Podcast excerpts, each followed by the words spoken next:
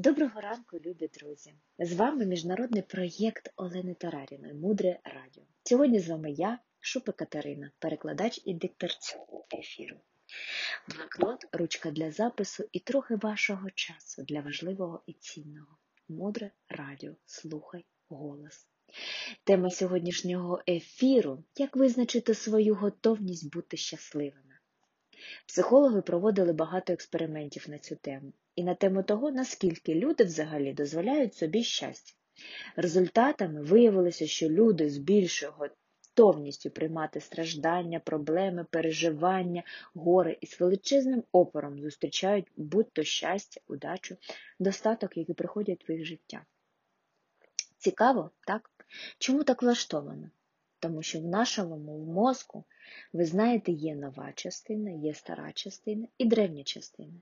І ось древня частина нашого мозку, в принципі, орієнтована на три головні речі. Щоб нам було що поїсти, щоб у нас було відчуття безпеки, щоб ми виконували дії, спрямовані на продовження роду. Якщо ж людина починає робити щось якимсь чином, що виходить за межі цих трьох функцій, наша підсвідомість розцінює це як марне тринкання часу і в ту ж мить починає включатися опір.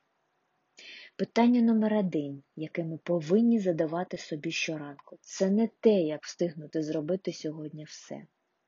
Якщо це правда, що я народилася для блаженства, то що сьогодні заважає мені жити в блаженстві?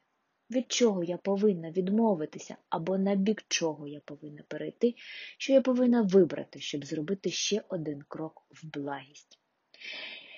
Якщо ми думаємо, що ми народжені для страждань, то з дуже великою ймовірністю ці важкі переживання будуть атакувати нас постійно. І ми будемо думати, що це ж нормально.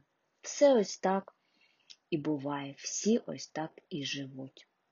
Якщо ви їдете в метро і подивитеся вгору, побачите величезну кількість людей, які їдуть по ескалатору, спускаються вниз або піднімаються наверх. Якщо ви вдивитесь в очі очі цих людей, то дуже ймовірно, що ви знайдете в цих особах щось подібне. Ми назвемо це друг. У кожної людини ось тут на обличчі біжучим рядком величезний друг, який називається печаль. Печаль, або ми можемо сказати по-іншому, невдоволення тим, що відбувається. І якщо ви пам'ятаєте, то, наприклад, в книзі книг є історія Каїна і Авеля про перше вбивство в людській історії, коли Каїн убив свого брата Авеля.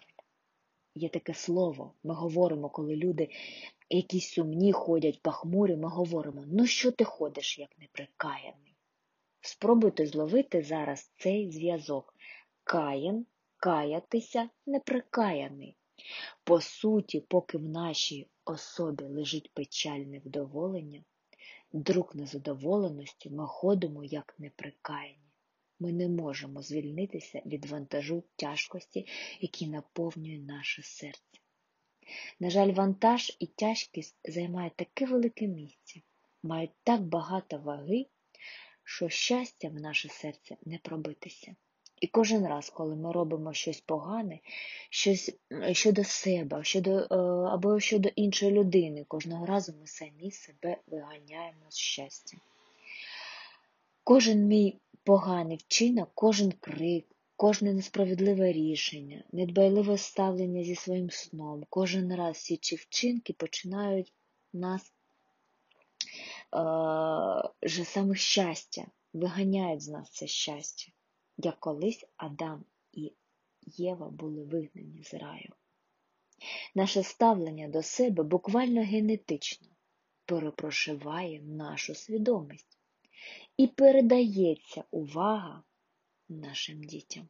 Тому краще, що жінка може зробити для своєї дитини, це знайти внутрішню здатність переживання, бути щасливою. Ми не маємо права думати про себе погано, тому що це фоново, як радіація, поширюється на всіх, з ким ми пов'язані генетично і психологічно. Ми буквально запускаємо руйнівну хвилю по всьому своєму роду, коли дозволяємо собі думати про себе погано. далі глибше. Залишайтеся з нами на хвилях мудрого радіо. Мудре радіо, слухай голос. Запросіть сьогодні когось на наш канал Мудрого Радіо. Можливо, у вашому оточенні вже є люди, з якими ви можете обговорювати те, що ми тут вивчаємо, яким теж може бути корисно жити на глибині. До зустрічі в ефірі! Транскрибатор Марина Баданина